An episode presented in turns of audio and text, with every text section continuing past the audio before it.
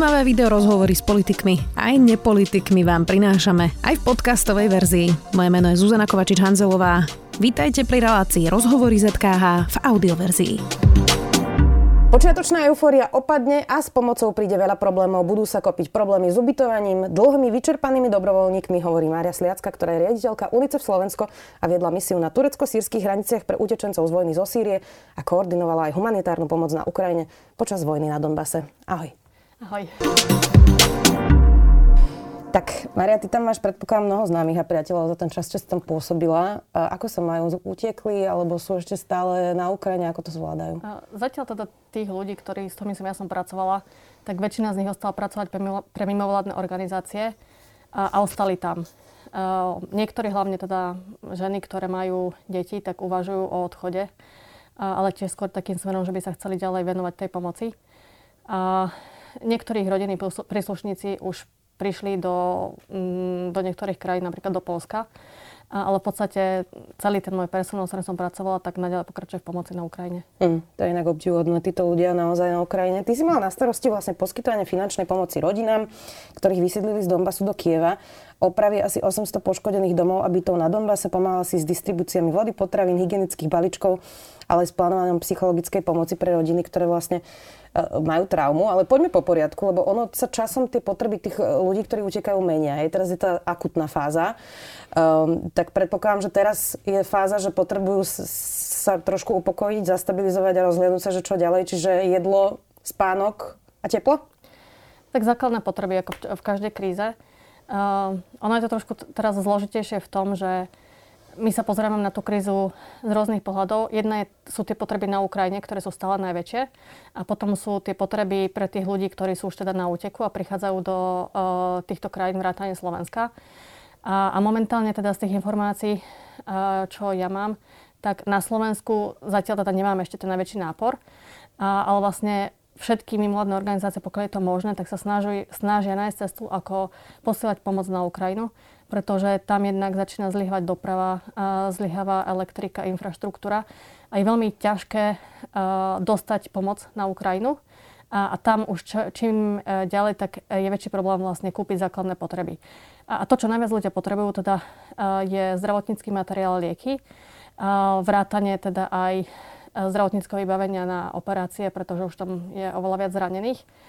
A, a potom sú to základné potreby ako jedlo, voda, a um, pomocky na náhradu bývania, teda nejaké madrace, postele, mm. karimatky a uh, spacáky. Ako sa to tam dá dopraviť, keď sa tam bombarduje? No, veľmi ťažko. Mnoho mosty sú odpálené, že ako, to je nejaký humanitárny konvoj aut, ktorý pôjde, alebo ako to v praxi vlastne vyzerá? Je to veľmi ťažké, veľmi zložité a veľmi ťažko sa na to aj odpovedá. Pretože najjednoduchšie by bolo, keby sa podarilo vlastne na vládnych úrovniach vyjednať nejaké humanitárne koridory a, a miesta, ako prepraviť tú pomoc. A, ale samozrejme, že na Ukrajine začína problém aj s tým, že, že potrebujú vybavenie aj pre vojakov. To znamená, že vlastne obava, keď sa prepraví aj humanitárna materiálna pomoc napríklad zo Slovenska cez uh, nejaké organizované koridory, ktoré uh, sa robia takým spôsobom, alebo preprava, ktorá bola doteraz možná, že je, je že materiálnu pomoc vyložia na hraniciach slovenských a naložia ju vlastne do iného ukrajinského kamionu, uh-huh. tak tam je vlastne tá potom hrozba, že sa to posiela do centralizovaného skladu a, a nie je isté, že či sa tá pomoc dostane k obyčajným ľuďom, ktorí tú pomoc potrebujú. Takže preto tá snaha je vyjednať vlastne to, aby mimovládne organizácie mohli uh, dostať materiálnu pomoc k svojim tým mimovládnym organizáciám na ukrajinskej strane. A pokiaľ to nie je možné, oficiálnou cestou, tak sa to robí rôznymi uh, malými prepravami. A tá najväčšia komplikácia je, uh, že hranica je jeden a možno najmenší problém, ale v podstate čím viac sa presúvajú tie nejaké vojenské operácie, tak tým viac vzniká checkpointov. A každý ten checkpoint môže mať iné pravidlá a v podstate je potrebné poznať ľudí, ktorí budú v tom čase práve na ten checkpoint, aby vlastne pustili, uh, pustili ten materiál. Uh-huh. No a potom vznikajú formálne a neformálne skupiny, uh, ktorým to ide alebo nejde. Eh, ja tým, že som prevážala vlastne materiálnu pomoc a stavebný materiál cez tie tzv. zero checkpoints, ktoré boli na, eh, teda prepájali to územie, ktoré je pod vládnou a nevládnou stranou. To na Donbase myslíš? Na Donbase. Uh-huh. Tak v podstate vtedy tam fungoval taká, taký mechanizmus civilnej ochrany, cez ktorý my sme v spolupráci teda s, tým, s tou infraštruktúrou civilnej ochrany vyjednali, že v ten deň pôjde napríklad jeden, dva kamiony práve cez tento prechod a tí ľudia, ktorí boli na hranici, tak o tom vedeli a vždy nás tam konkrétny človek čakal. A ak to nie je možné, tak samozrejme fungujú nejaké neformálne skupiny, tzv. fixery, ktorí sa vedia dohodnúť nejakým spôsobom a vedia dostať menšie zložky tej materiálnej pomoci. Hmm. Čiže rozumiem, že dosť to závisí vlastne na nejakých osobných vzťahoch asi toto, čo, čo Zatiaľ popisuješ. áno, pretože sa nedarí zatiaľ vyjednať ako keby ten širší nejaký vládny postup medzi, medzi krajinami. Jasné, to je to, čo teraz potrebujú ľudia na Ukrajine, tak poďme tým, k tým, ktorí utekajú k nám. Uh-huh. Uh, tak teraz sú presne tie najaktuálnejšie veci. Um, ale oni, keď, keď, ak tu zostanú, niektorí cestujú teda ďalej, ale ak tu zostanú, tak budú potrebovať ako keby nejaké širšie služby, nielen teda e, sa vyspať vo veľkom e, sklade, kde je 300 postelí, to asi nie je dlhodobé riešenie. E, čiže e, čo, čo by sme mali ako keby už teraz plánovať, akú sieť vlastne pomoci, aby tí ľudia, e, aby, aby tí ľudia dostali pomoc, ktorú naozaj potrebujú? Tak momentálne je taká tá veľká vlna solidarity, že ľudia sa snažia prispievať tým, že sa hovorí eh, o tom, že najpotrebnejšia tá materiálna pomoc, nosia materiálnu pomoc, prispievajú finančne. A, a vznikali také, ako keby také stanové pomocné mestečka tých mimovládnych organizácií, ktoré pôsobia na hraniciach a snažia sa poskytovať tým ľuďom tieto služby. To, čo zatiaľ není problém, je, že zatiaľ to zvládame kapacitne, pretože tých ľudí, ktorí prichádzajú hlavne na Slovensko, je pomerne málo a väčšinou teda prichádzajú tí, ktorí tu majú nejaký kontakt alebo prechádzajú vlastne k svojim príbuzným známym do iných krajín. Ja som mala teda cez víkend na hraniciach a je to naozaj ťažké, pretože naše vládne zložky, alebo teda zložky či ministerstva vnútra, či policia, či, či hasiči, ktorí by to mali koordinovať, na jednej strane sa snažia, robia čo, čo môžu, ale na druhej strane m, mm, nemajú takú možno takú expertnú skúsenosť s takouto situáciou, pretože s tým nikdy neprešli. A ja, ja sama viem, že mne to trvalo 10 rokov, aby som sa naučila niektoré tie princípy pomoci a stále sa ne, neorientujem e, v, vo všetkých oblastiach. Ktoré napríklad? Skúsme to tak prakticky povedať. Že m, mm, Každá tá pomoc má určite špecifika. Vlastne v rámci pomoci sa riešia, že voda, sanitácia, hygiena, potom je to bývanie, ochrana, uh, manažment kempu, ďalej logistika, uh, telekomunikácia, uh, čo som zdra- zdravotné vybavenie a vzdelávanie. A vlastne každá tá oblasť má svoju legislatívu, má svoje potreby, má svoje špecifika v každej krajine iné. A na toto všetko je potrebné sa pripraviť.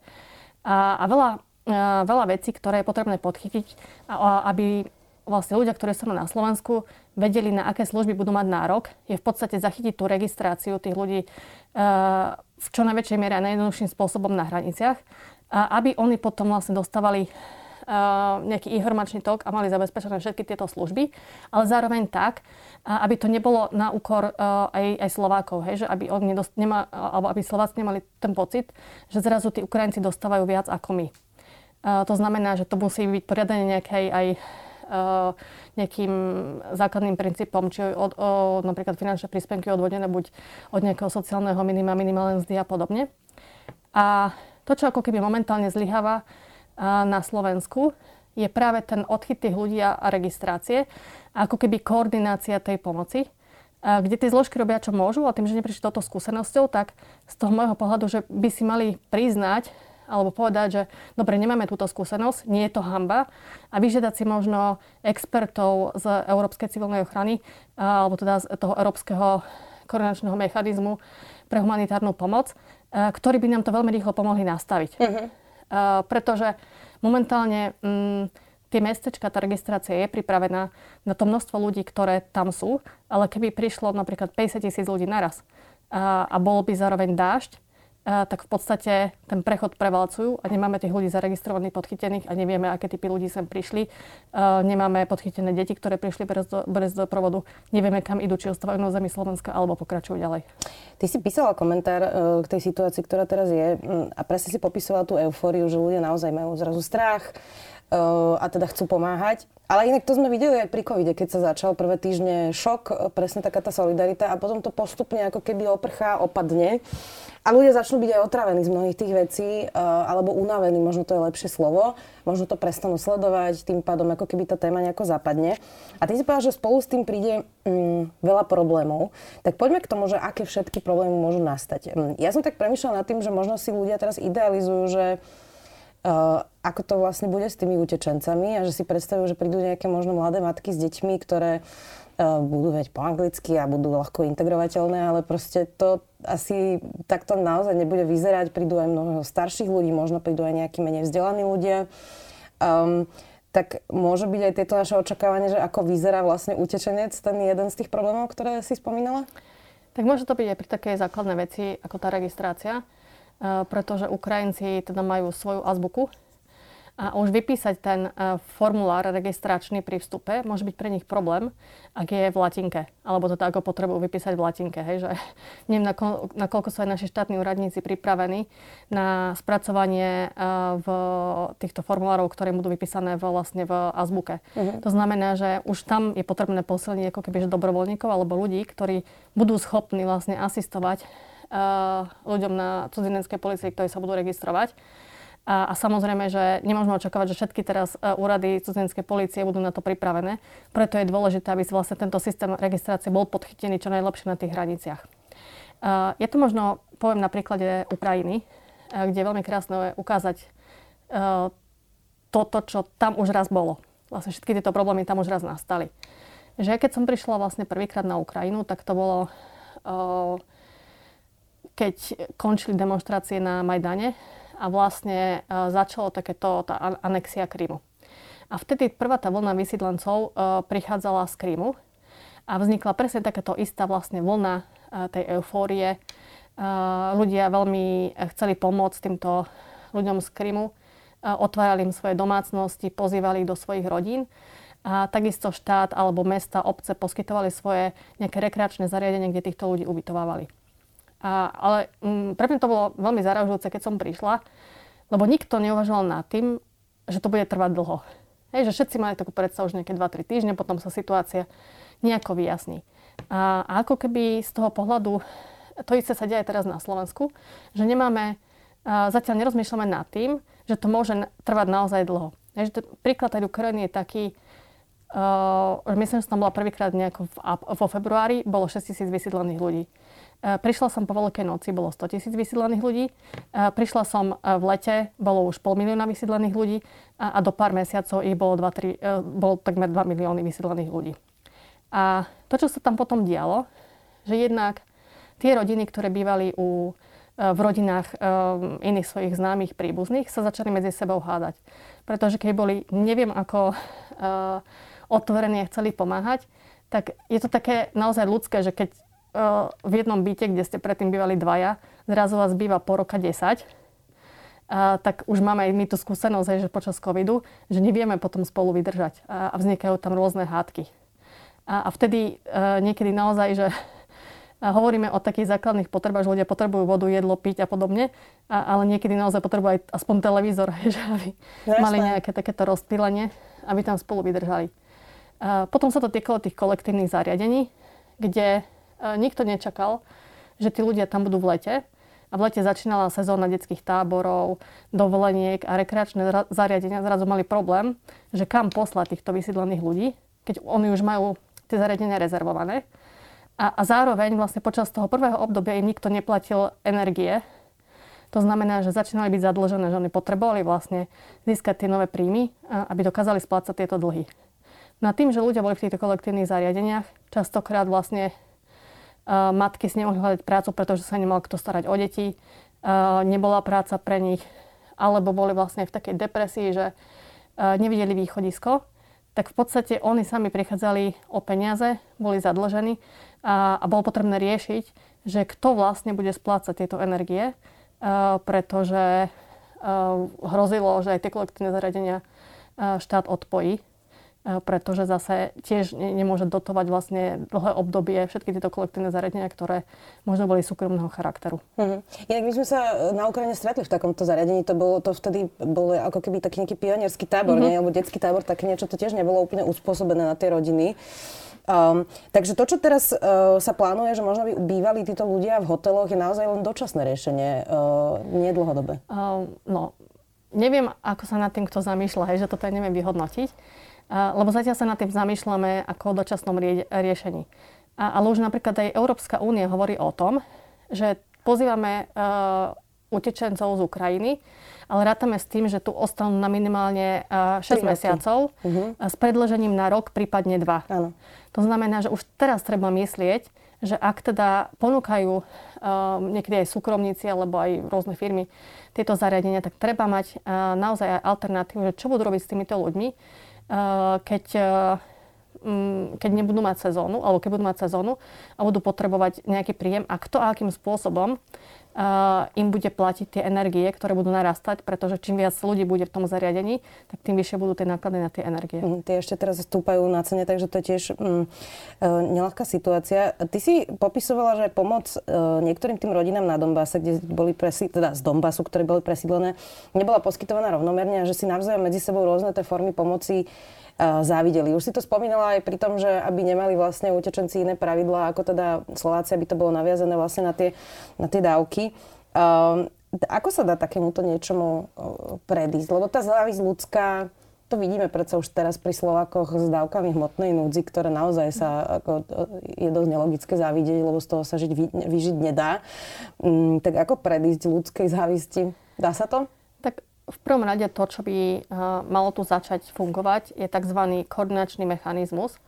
Uh, väčšinou v humanitárnej kríze, ak krajina nezvláda túto koordináciu, tak požiada OSN. A OSN má UNOČA, ktorá potom má vlastne tie svoje UN pobočky, teda UNICEF, UNHCR, WFP, ktorí sa zaoberajú jednotlivými druhmi pomoci a, a ktorí vlastne sa dohodnú na nejakých takých pravidlách, že aká je napríklad tá finančná čiastka, ktorú by mala každá rodina uh, dostať a z akého balíka služieb by vyrátaná tá, uh, tá čiastka. Je, že poviem, že uh, my sme rozdávali finančnú pomoc na, uh, na zabezpečenie základných hygienických balíčkov, tak v podstate sa vyráta taká suma hygienického balíčka, čo by mala krabica pre rodinu o štyr, so štyrmi členmi obsahovať na mesiac také základné potreby. Vlastne z toho sa vyrátala tá suma, pretože ak v krajine si tí ľudia dokážu sami kúpiť uh, tento tovar, a keď sú na Slovensku, tak v podstate tým samozrejme, že podporujeme aj našu ekonomiku, hej, že keď to nakúpime na Slovensku, ľudia si kúpia to, čo naozaj potrebujú.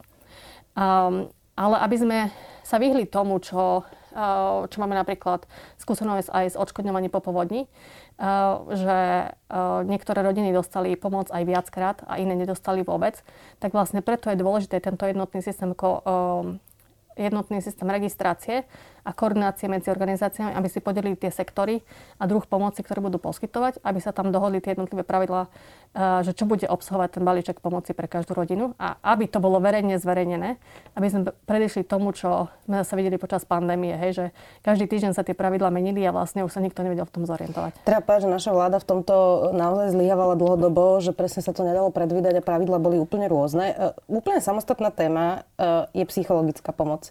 Tí, čo utekajú pred vojnou a zažívajú bombardovanie, nálety, je to obrovský nápor na psychiku. Nehovoriť o tom, že teda naozaj mnohí majú ešte otcov tých rodín doma. To je proste ešte druhý typ stresu. Na Slovensku máme situáciu, že po dvoch rokoch covidu sú psychológovia a psychiatri tak strašne preťažení, že vlastne nestíhajú saturovať ani úplne najvážnejšie, najvážnejšie prípady. To, čo hlási detská psychiatria na hospitalizáciách je, že normálne vojnová triaž detí a hospitalizujú len tie, ktoré sa, sa chcú zabiť a naozaj im hrozí ako keby bezprostredné nebezpečenstvo. Ako vážny problém je to, že to zatiaľ naozaj bohužiaľ vyzerá tak, že títo ľudia nebudú dostávať žiadnu psychologickú pomoc na Slovensku? Tak tá psychologická pomoc nemusí byť až taká komplexná. Hež niekedy stačia naozaj, že jednoduché druhy psychologickej pomoci, ktoré nemusia, uh, nemusia nutne byť vo forme sedenia s psychológom.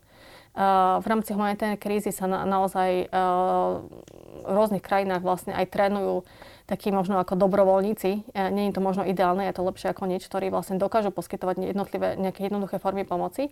Ale samozrejme, že to závisí od toho, ako keby, že triedenia tých ľudí, či môžu mať, e, aký spôsob trámy môžu mať. Ja som zažila taký veľmi uh, vtipný uh, program poskytovania psychosociálnej pomoci, ktorý sme my viedli na Ukrajine.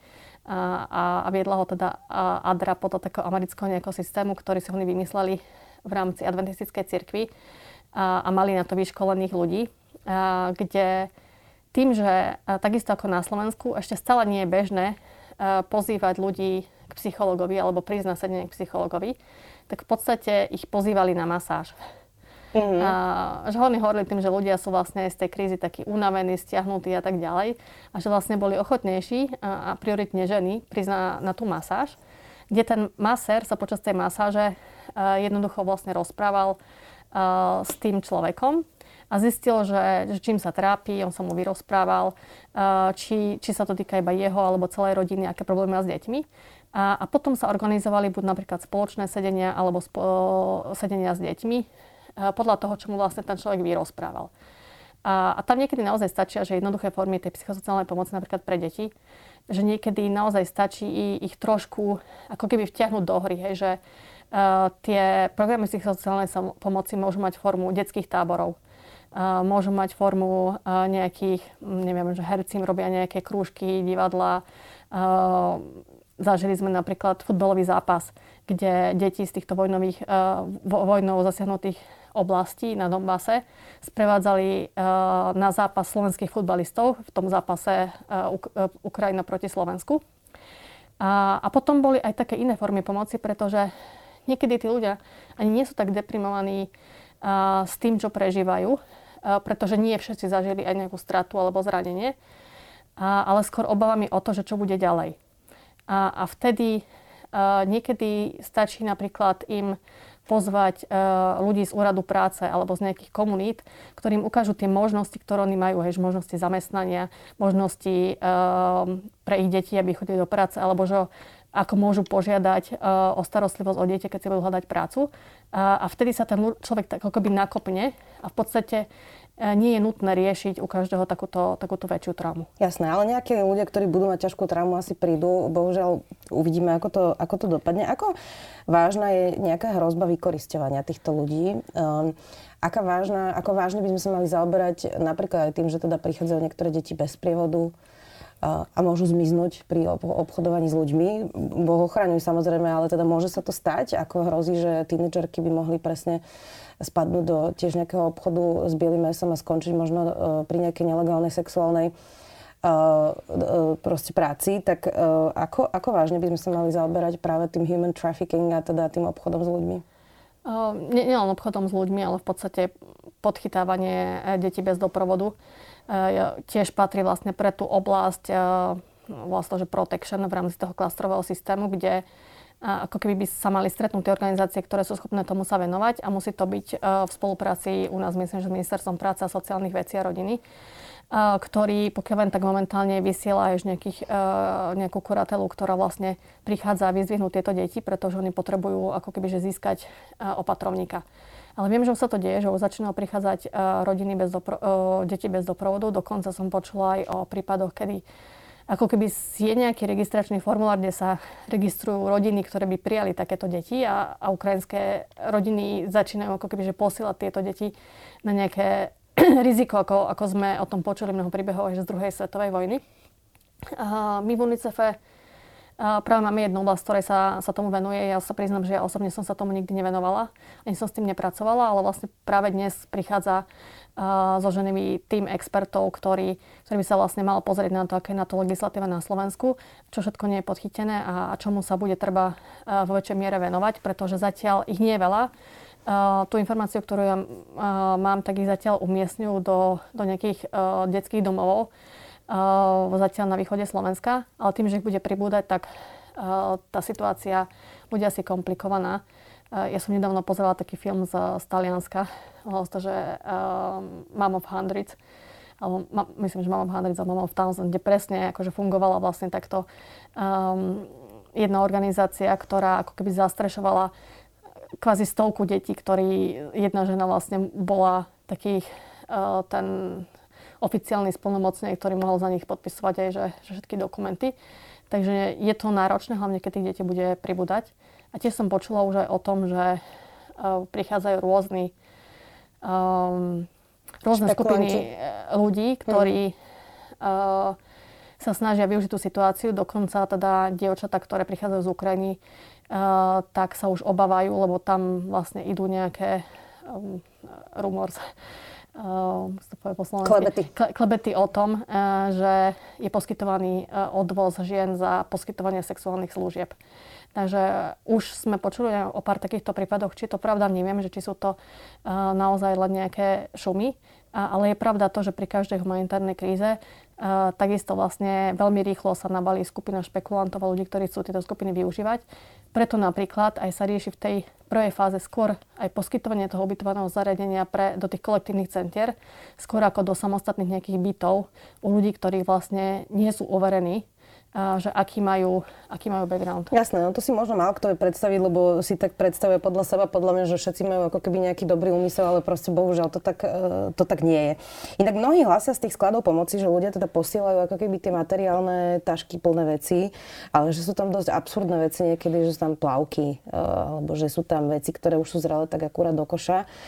Prosto niekedy sa ľudia zbavia haraburt a myslia si, že pomáhajú človek, človeku, ktorý uteká pred vojnou. Tak ako rozumne vlastne Majka pomáhať? Nie je to prosto najlepší plán poslať peniaze organizáciám, ktoré sú kredibilné a tie už prosto vedia nakúpiť, čo treba. E, majú vôbec takéto materiálne zbierky, ako keby zmysel? Nie je lepšie poslať peniaze?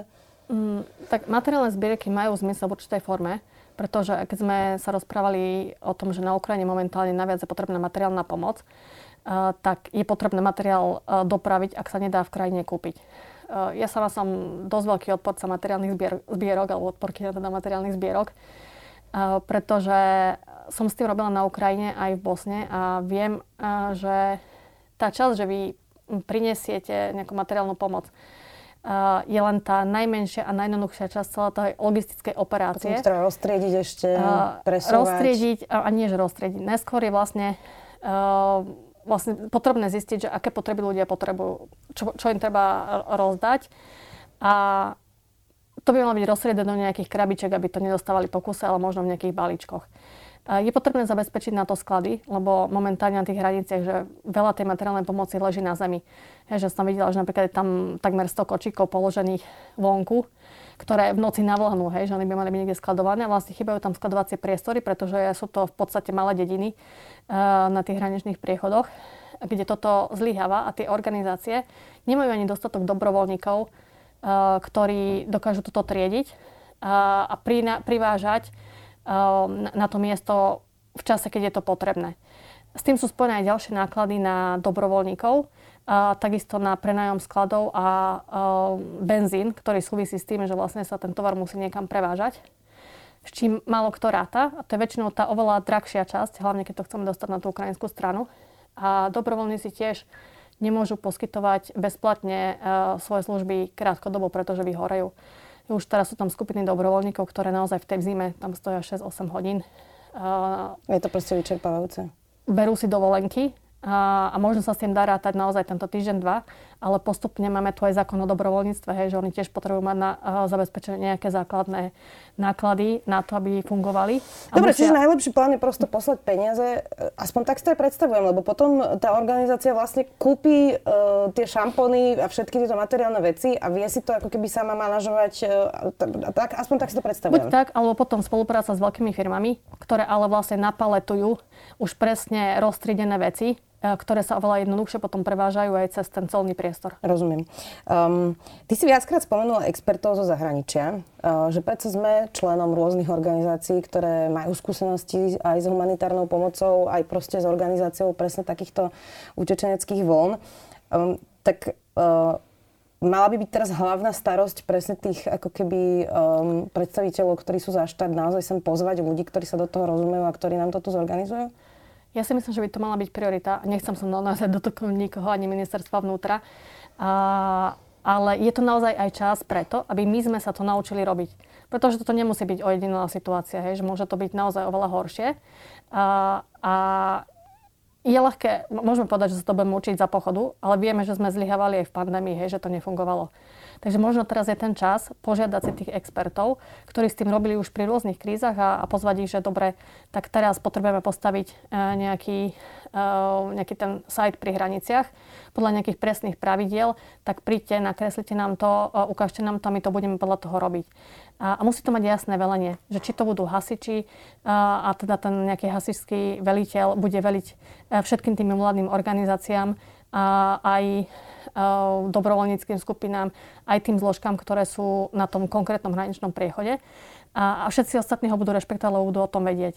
Aby sa potom nestalo, aj nebudeme teda kritizovať len vládne zložky, aj mimovládne organizácie, že, že niekto potom bude sa cítiť dotknutý, keď mu vládny predstaviteľ z nejakej, neviem, z tých požiarníkov povie, že posunte svoj stan alebo teda už váš stan zbalíme, pretože si myslíme, že to není dobré, že tu je v takejto forme postavený a že je možno lepšie, aby sme tam mali teraz unimo bunky, registračné bunky a tieto stany môžu byť na inom mieste, kde budú prichádzať tí ľudia, ale už skôr aj aby boli zastrešené, že aby naozaj to neboli stany, Uh, pretože stále je zima a pomerne, je stále pomerne chladno v noci. Prosto to zorganizovať. Úplne rozumiem. Ďakujem veľmi pekne, že si prišla. Bolo to veľmi zaujímavé. Mária Sliacka, riaditeľka UNICEF Slovensko. Ďakujem. A ja ďakujem. Počúvali ste podcastovú verziu relácie Rozhovory ZKH. Už tradične nás nájdete na streamovacích službách, vo vašich domácich asistentoch, na Sme.sk, v sekcii Sme video a samozrejme aj na našom YouTube kanáli Denníka Sme. Ďakujeme. Odkiaľ sa berú komety? Ako funguje duha? Kto bola Emma Noether? Čo sú to kvantové počítače? Prečo vybuchujú sopky? A ako prežiť pád z lietadla? Moje meno je Jozef. Moje je Samuel a spolu robíme vedátorský podcast, kde hľadáme odpovede na takéto otázky. Epizóda vychádza každý týždeň a nájdete nás vo všetkých podcastových platformách a na stránke sme.sk.